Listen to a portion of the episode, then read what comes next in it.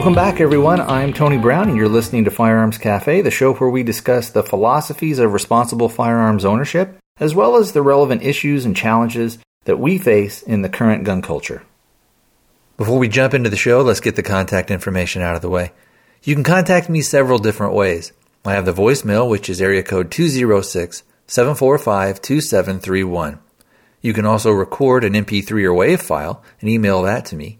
If you're not comfortable with recording an audio message, please feel free to contact me via email and I'll read your comments out on the next show. The address for both email and audio content is firearmscafe at gmail.com. That's all one word, firearmscafe at gmail.com. I also have a Facebook listener page, a Twitter account, and a YouTube channel.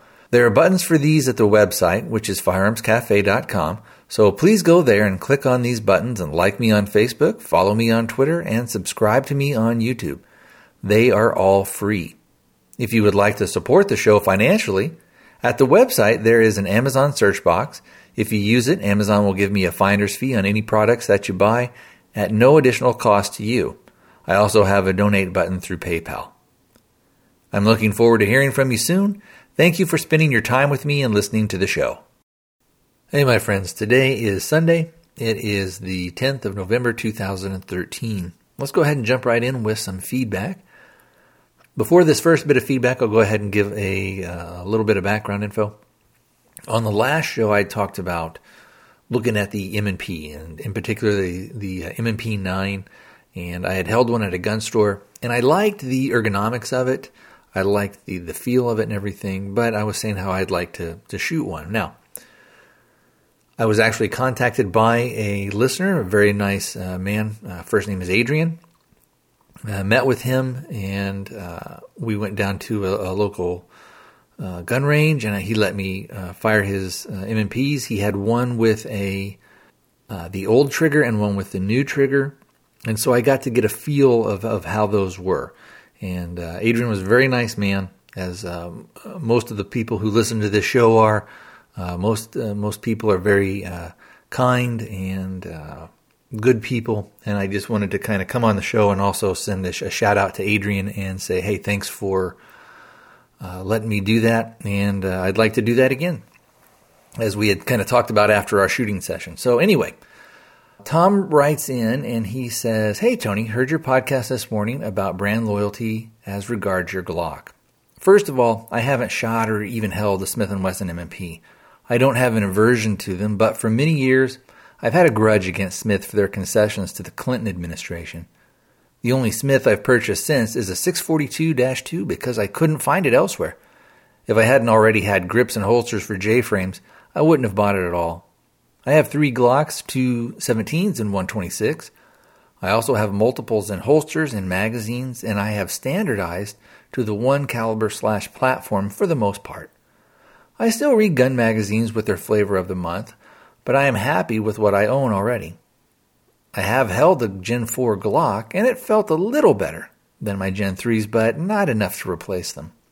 If the M&P feels better in your hand, then go for it. Personally, though, I tend to avoid their products. Maybe I'm just getting old and grumpy, but I have a long memory when it comes to betrayal. Keep up the good work. I enjoy both of your podcasts, and that is signed Tom. So, again, Tom, thanks for sending that in. I appreciate it. Uh, there's a lot to be said for, for a lot of those points that you make there. Now, having, uh, as you, most of you guys know, I own Glocks. Um, I'm pretty fond of them. And I can shoot them well. I like the triggers on them and all that kind of jazz. Uh, but ergonomically, they are, for my hand, um, while I can shoot them okay, the, the ergonomics of them could be better. Now, after having gone out and and uh, shot Adrian's M and P in both of them, I'm I I've been really kind of thinking about it because if I let's say if I buy a new gun, of course that's could be five six hundred dollars. Uh, and what I had thought about maybe doing is just getting a, not necessarily a grip, uh, it would be called a grip reduction, but I think it's going to be more for me of a grip customization type thing, so just to where it fits me a little bit better. And I think even with the new triggers with the M&P, I still think I like, when it comes down to it, I like the Glock trigger better for me. Now, of course, everybody is different. Everybody has different hands and, and different feels and stuff like that that they got for them. But I think what I'm probably going to end up doing is um, maybe going out to Robar, which is a company that's based out of here in uh, in Phoenix area, out where I live. I think I might have them do a grip reduction. I, have held some of their stuff before I, at some uh, at some gun shows, and I've held them at uh, where did I? I actually met the owner. Oh, this was a few years ago at one of the NRA. Uh, what do they call it? The NRA annual meeting, I guess.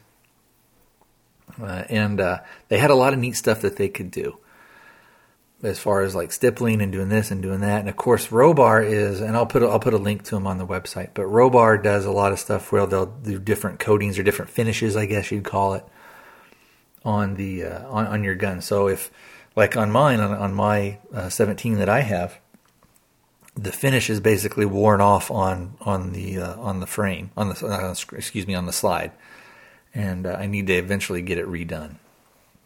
Uh, but there's wear pattern because I carry, you know, if you carry them all the time, eventually you're going to get wear marks and stuff like that, holster marks, just to where it rubs against you constantly. So anyway, uh, I, I, think I may end up doing something like that, or if I can find uh, a good company, other maybe even one other than them, that if I like them. Uh, the good thing for me about going out to Robar is, of course, I can go, I can just drive it there, drop it off, and then uh, I do have some other uh, uh, guns that I carry that I could that I can carry while that one's in the shop, so to speak. Okay, let's jump to our next bit of feedback. And this comes from Michael. And this was something that is so bizarre and so uh, there's really no other word for it, or Orwellian in nature, that you it, it, it is it's hard to believe that this has happened. And as a side note, before we get into it, this has happened to, I think, another individual uh, besides this person. So anyway, let's get into this. Uh, on my timeline, I think in Facebook, I, I, think I had linked to this article. Uh, several people have done it, uh, and, and, most of you guys are going to know about this. So this happened in January 2nd of 2013. The information comes basically from uh, medical records, police reports, and uh, a, law sh- a lawsuit. Excuse me. And this is from Hidalgo County uh, Sheriff's Office um, and the police officers with the city of Deming, and this is in New Mexico, southern part of the state apparently, uh, gentleman David Eckert didn't make a complete stop as he was exiting a Walmart parking lot and he was stopped by law enforcement. They state then that the police asked him to step out of the vehicle and he appeared to be clenching his buttocks. And that gave law enforcement what they considered to be probable cause that Eckert was hiding narcotics in his anal cavity they detained him and they were able to get a search warrant from a judge that allowed for an anal cavity search. There was, I guess, a uh, emergency room doctor that refused to uh, perform the search, citing that it was unethical. Um, but they went to, or I don't know if it was the same place, to Gila Regional Medical Center in Silver City, and there, of course, the procedures were agreed upon that they were going to perform. And I want to read this out just because, again, it is it is so bizarre, and they say that while he was there, the first thing is his abdominal area was x rayed and no, no narcotics were found. Doctors then performed an exam, an anal exam, and no, no narcotics were found. They did it a second time and no narcotics were found. Then they gave him an enema, which forced him to defecate. No, and he had to do this in front of doctors and police. No narcotics were found. They then did a second enema with the same result. Had to go to the bathroom in front of them. No narcotics were found. They did it a third time, a third enema. Again, same result. No narcotics were found.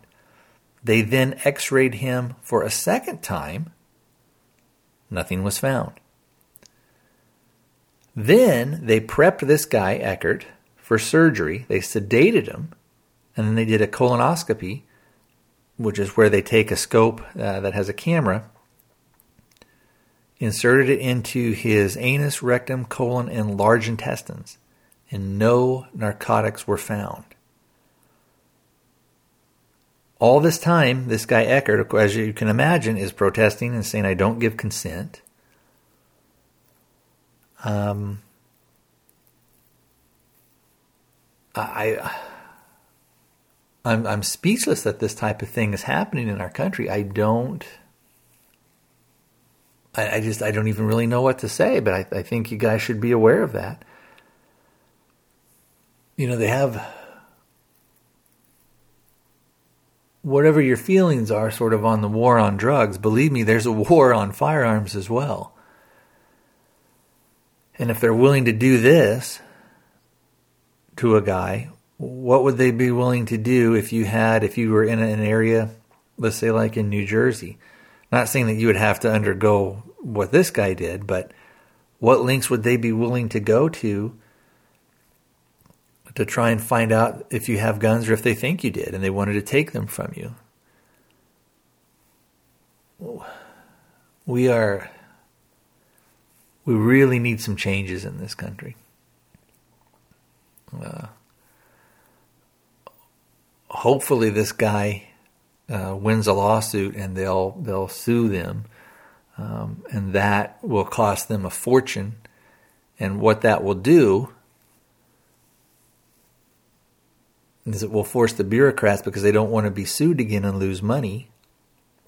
It'll force them not to go to these extremes. So Anyway, Michael, thanks for sending that in. Like I said, many people had uh, had sent this stuff in, and lots of people have posted about it. Um, and uh, like I said, I will put a, a, link to the article that Michael did over at the website, and uh, you can you can click on that if you want, make it easy to find. Let's move on to our final bit of feedback, and this is from Chris, and he writes, "Hello, my name is Chris, and I live in Utah." I am a proud father of three wonderful children. I would like to say thank you for all you do for myself, my family, and any of us that honor our Second Amendment rights. I enjoy the podcast very much and will continue to listen and donate when I can. And that again is from Chris in Utah.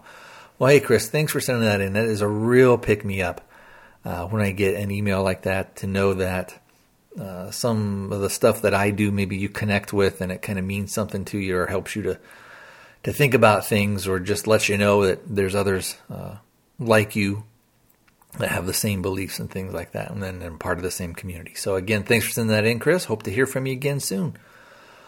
All right, let's. You know, I, I did put out a show a couple weeks ago. Prior to that, I had been uh, unwell, and family had been unwell, blah blah blah, all this other stuff. Uh, so everybody's kind of good and healthy again.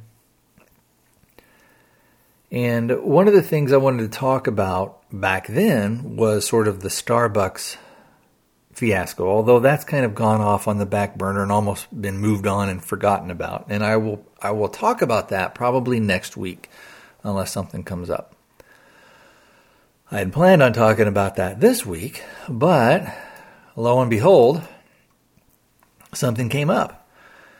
And what came up was a Guns and Ammo article, and many of you are going to be familiar to this, uh, familiar with this.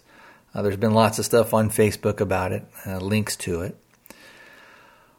What I wanted to do though was read what he said. It, it's a it's a uh, like a three column article. It'll take a little bit of time, but I think that what we need to do uh, is is at least when we're talking about it is have it in context. And so if we have what his words were uh, we can at least kind of have his article in context and have everything in there and, and sort of see what he wrote.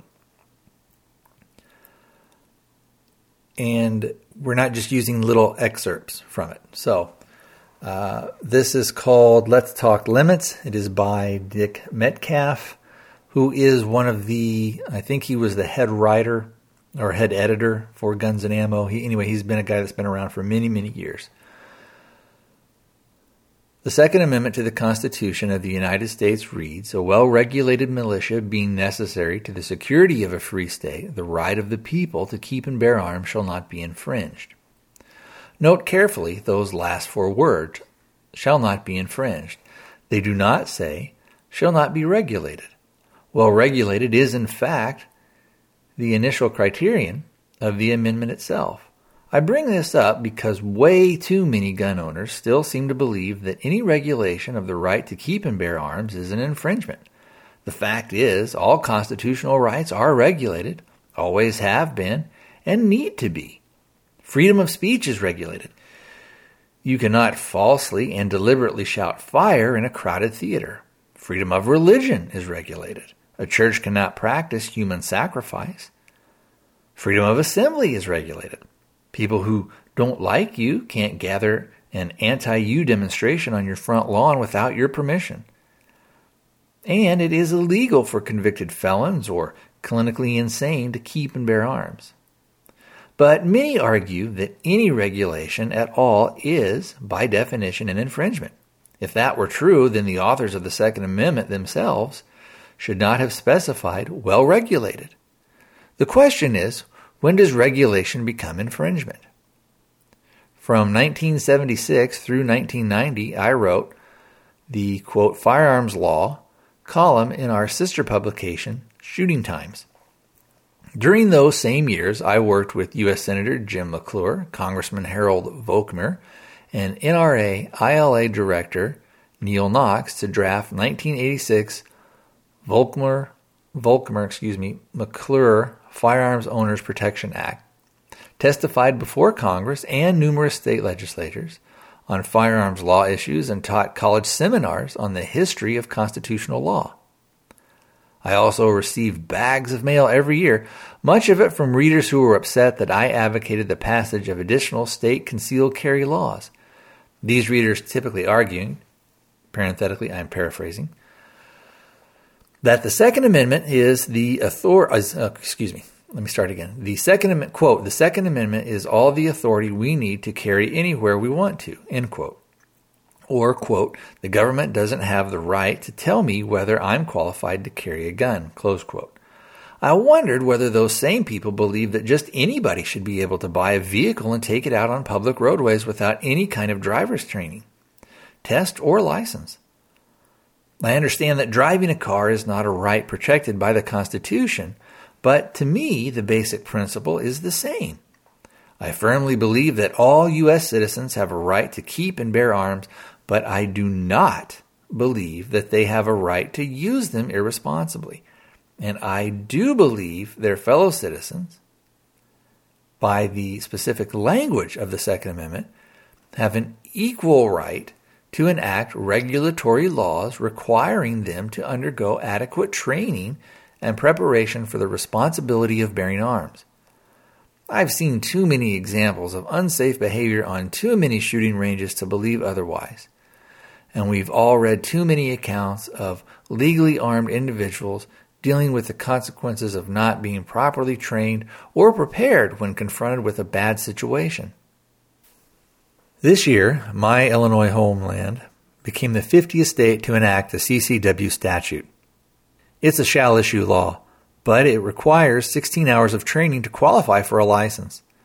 Many say that's excessive, an inherent infringement, but I don't. But I'd like it to be good training. I write this on the day the Illinois Supreme Court in People v.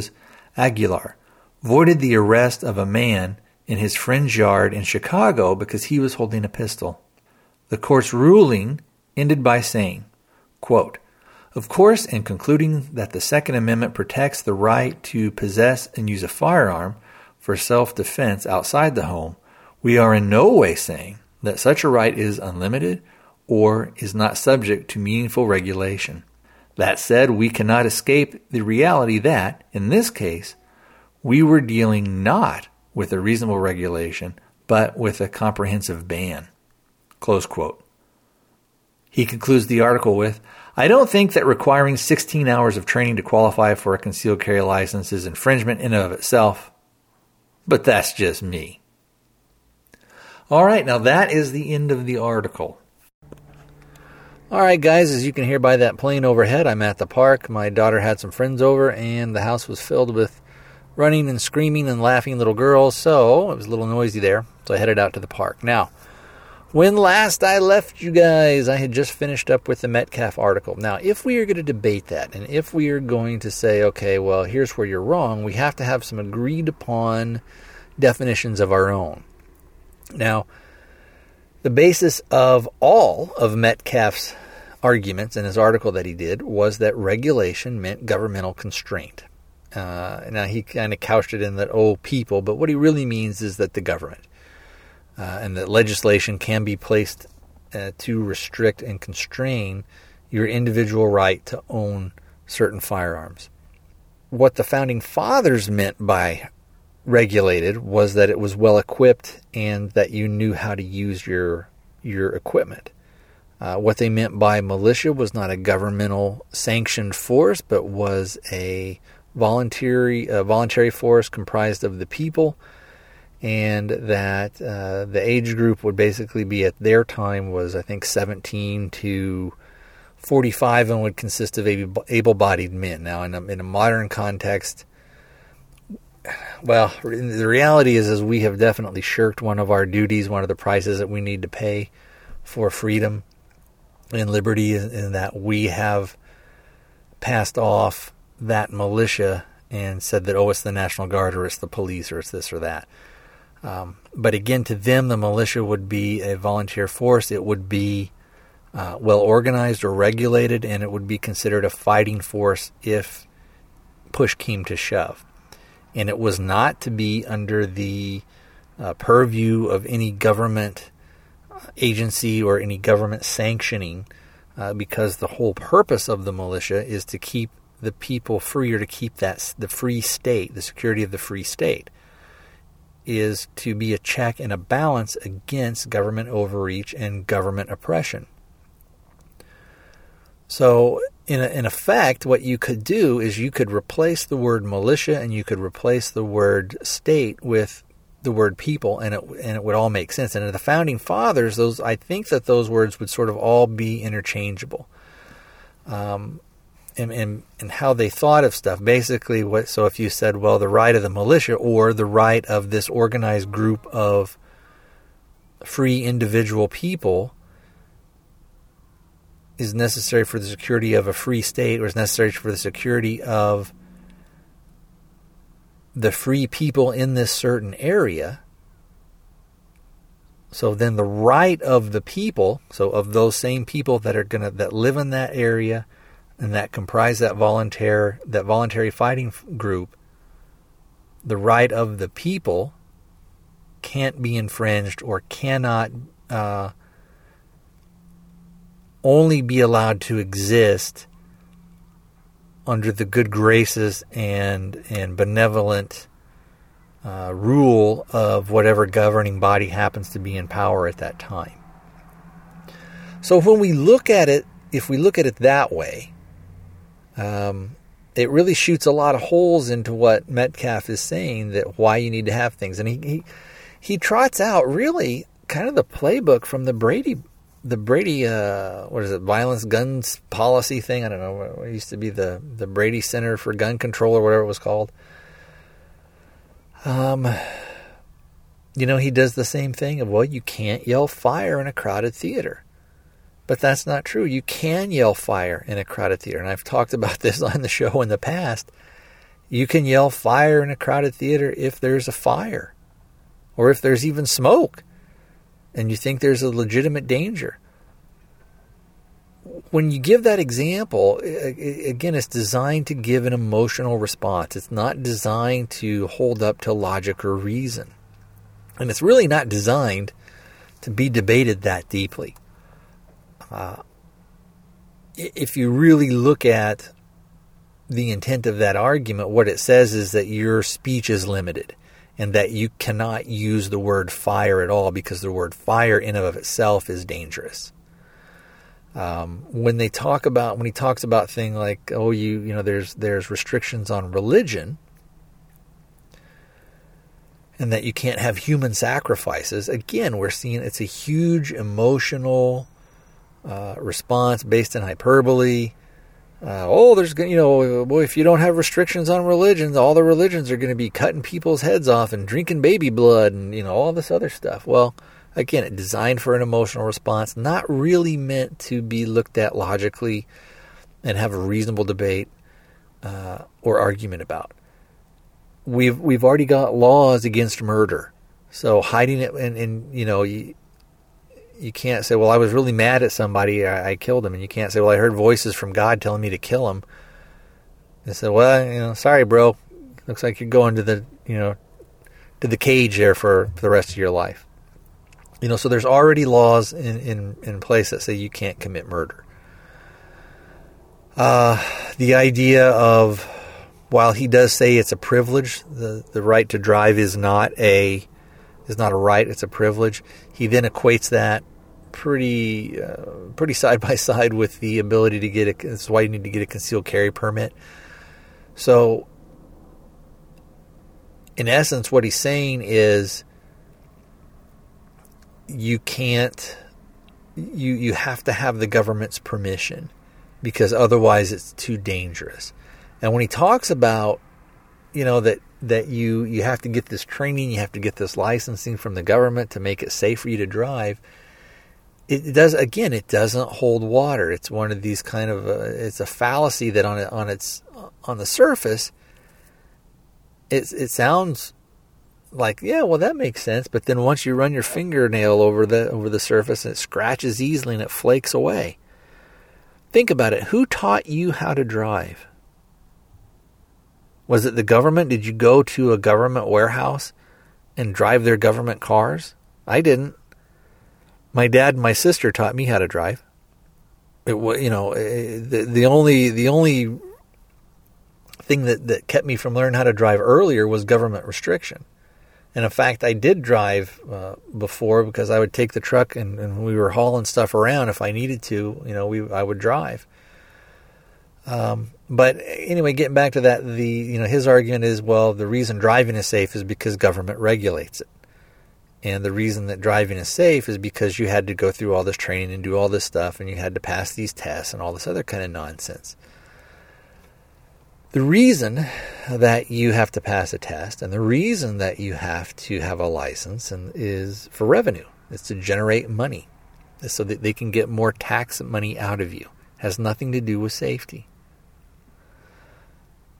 And like I said, my dad and uh, to a lesser extent, my sister taught me how to drive. And most of you out there that are listening learn to drive probably from a relative or maybe from a really good family friend. There was a girl that I was that I was dating years ago, and I think I was uh, oh almost seventeen. I think I was still sixteen, and she was maybe a year or a year younger than me. I think she was fifteen and uh, I actually taught her how to drive. She had a uh, uh, her dad had a stick shift car, and we went out to um, the mall parking lots where there wasn't anybody around uh, after the mall had closed down, and I taught her how to drive. I taught her how to you know shift the gears and do all this other stuff. You know, so and and that's how most people learned how to drive. You know, you have um, it's it's another individual. It's not a government agency that's doing that. Um, so again, we, we see that you know uh, a lot of these arguments are what you would call statist arguments, uh, meaning that the the government knows best, and you know it's sort of that same argument of well, you know, why should you care if they're reading all your emails and keeping all your cell phone information if you got nothing to hide. And you know, when you fall into that argument of well, if you've got you've got nothing to hide, why should you care? Basically, you're opening yourself up to any type of tyranny. Um, because you're saying, well, they're doing it for my best interest, uh, so my right to privacy doesn't matter. Um, they like in Japan, the police can just walk into your house pretty much anytime they want, and they can come in and start looking around. There are several people in this country who think, well, yeah, that'd probably be okay. Um, you know, the, the the the article that we talked about before about the poor slob who basically uh, literally got anally raped by the government uh, repeatedly against his will. Um, it still it still boggles my mind that that that that would happen. Um, but anyway, again, it goes back to a statist attitude of, well, you know, we got to keep these drugs out of the hand of the children. Uh, in order, you know, in order to keep it safe, you know, you got to give something up. Freedom isn't free, buddy. You got to give some of it up to keep some. And the reality of that, it just when you look at it, when you scratch that surface, again, those arguments just kind of fall away. They flake off uh, and fall to the ground, and they don't mean anything. Now, you know, not too long ago. Well, here, let me let me. Unfortunately, we're seeing a lot of this stuff from people that are supposed to be our advocates and are supposed to be people that support us and uh, people that have our backs, that type of thing. And unfortunately, what we're seeing is that a lot of these people that are at these gun magazines and these certain organizations are really statists at heart. And again, we when when I'm saying statist again, what I'm talking about is that they do not believe that the individual is truly sovereign. They don't believe that you should punish the individual for what the individual does, but basically that you should threaten and cajole and punish the group for what an individual does. And even though a lot of people like that, like Metcalf and others would deny that, that's basically what's happening. So um, it's going to be, you know, it would be like, well, you remember, uh, I think it was Zumbo, uh, and you remember uh, who said nobody should have, you know, AR-15s and nobody should have AK-47s, and they're all terror weapons and blah blah blah. Uh, and then we had the the uh, thing over at Recoil Magazine where they were saying, well, only the police should be able to have these kind of weapons. It's too dangerous for civilians to have and now you know this with Metcalf. So uh, the only thing with Metcalf is I don't know if he's if he's always espoused these things or if he's. Uh, uh, I, I kind of would probably think not, probably not too much in the last maybe ten years or so, just because if he had. Uh, with the internet and how quickly stuff gets out, uh, it, it, would be kind of knocked down. But you know, we, we uh, it's again it's disheartening to to have people that are supposed to be our biggest supporters and that are supposed to be kind of uh, the what, what's that phrase the tip of the spear uh, in opinion and, and, in gun culture and in, in, Second Amendment thought that type of stuff. Uh, so, which brings up kind of an interesting thing, which is Guns and Ammo's response to Metcalf. Now they kind of are making it sound like, oh well, you know, don't don't bail on us, don't uh, we're Second Amendment supporters, and you know we don't believe what he said, and and uh, but they published it. Uh, obviously, Metcalf has a boss. He doesn't just get to to write what he wants, carte blanche. Um, because if he didn't have a boss, nobody could be firing him. Nobody could be letting him go. So that article had to be proofed by somebody and had to be sent up some chain somewhere. And it, it got through and it got published. And when you look at their response, again, what they said was they, at one point, they, they said something like, well, we thought, and I don't have it in front of me, so I have to forgive me for this, but they said basically we thought it would spark debate. uh, which is kind of like saying if you're the head of Amnesty International and you write an opinion piece on how the restrictions that North Korea does are pretty good.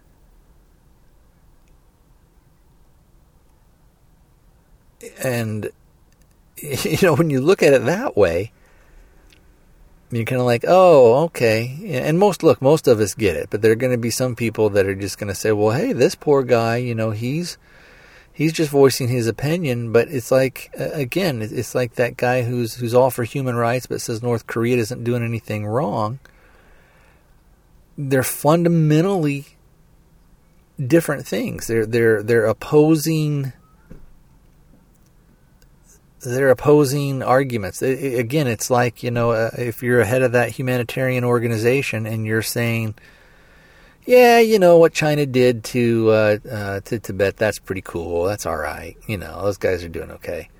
Um, in North Korea, you know, they're yeah, yeah, they rounded up those people and they've starved millions of them and they've killed millions of them and they've you know, basically subjugated and ground them into the dirt. But uh, you know, some of them are still alive, so you know that's that's all right. Uh, you know, they're not doing nothing over here, so eh, what do we care? And if you had that person as, your head, you would you would you would get rid of them, you know. Um, so it, it's going to be one thing that will be interesting. Oh, but oh, let's get back to his firing one thing that they had said in their letter too was that I think he was due to retire this December. So he had this month and and uh, one more month to go, and then he was going to be gone. So they're firing him. Uh, you know, it's not really that big of a of a gesture, I guess. Uh, it doesn't have that much significance as you would think. Um, the dude that got that got uh, canned from Recoil magazine and that Jim Zumbo dude when he got popped uh, and let go. Those had more of an effect because those guys weren't due to leave uh, and retire in two months. Um, so it'll be interesting too to see what Metcalf's uh, I don't know if we're going to call it excuses or justifications are going to be. Metcalf is going to go on Tom uh, Gresham's Gun Talk. I haven't heard it yet. Um, I wanted to sort of get my my thoughts and, and, opinions out here, and didn't want to be necessarily tainted. Although, uh, said that, I, I think I my my thoughts are are, are going to be probably in line with most people that are true supporters uh, of our individual rights uh, to keep and bear arms that that is codified and guaranteed and recognized by the Second Amendment, not granted by the Second Amendment, and uh, that's a big difference. That is a very big distinction that a lot of these people don't don't make. Um, but it will be interesting to see Metcalf, if you've ever seen him on Guns and Ammo TV, if you've ever read uh, read a lot of his written articles and things like that, he is a very kind of the curmudgeonly, you know, grump, and so I don't, I don't know if he'll back down. It'll it'll either go one or two ways. Either he'll he'll say this is the way I think and blah blah blah, or and he'll stick to his guns, no pun intended. Uh, I guess I should say he'll he'll stick to his restricted guns or he'll kind of do a mea culpa and say, "Well, you know, uh, Tom, I, uh, I really, I always believed that's what regulated meant, and so blah blah blah. I thought that you know that there could be restrictions, and and you know that you know we don't want those criminals to have guns, and we don't want those crazy people to have guns. So you know, that's all I was really saying. You know." For the regular folks out there, well, of course they, you know, I'm a Second Amendment guy, and and he and he may even do a mea culpa with a bit of you know arrogance and uh, condescending tone. Uh, so we shall see. Anyway, uh, I think I'm going to draw the show to a close. Um, I, am trying to think if I if I can remember if I had any other points that I wanted to talk about. I don't think I do right at the moment. I'm sure I'll think of other stuff later. Uh, but I think I will draw the show to a close. Let me know what you guys think. Let me um, let me know what you think of of. Uh, these people that are supposed to be in our camp and that are not. All right, guys. I will talk to you next time. Bye.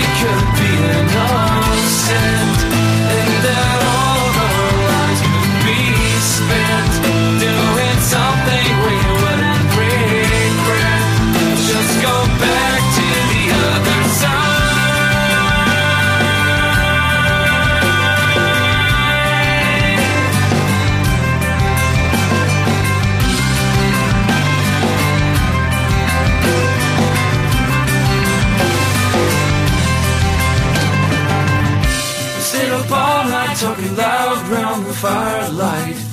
And then an instant revelation came. And in our moment we knew it was not right. But in the morning we put back on our chains and well. Don't you wish we could be innocent?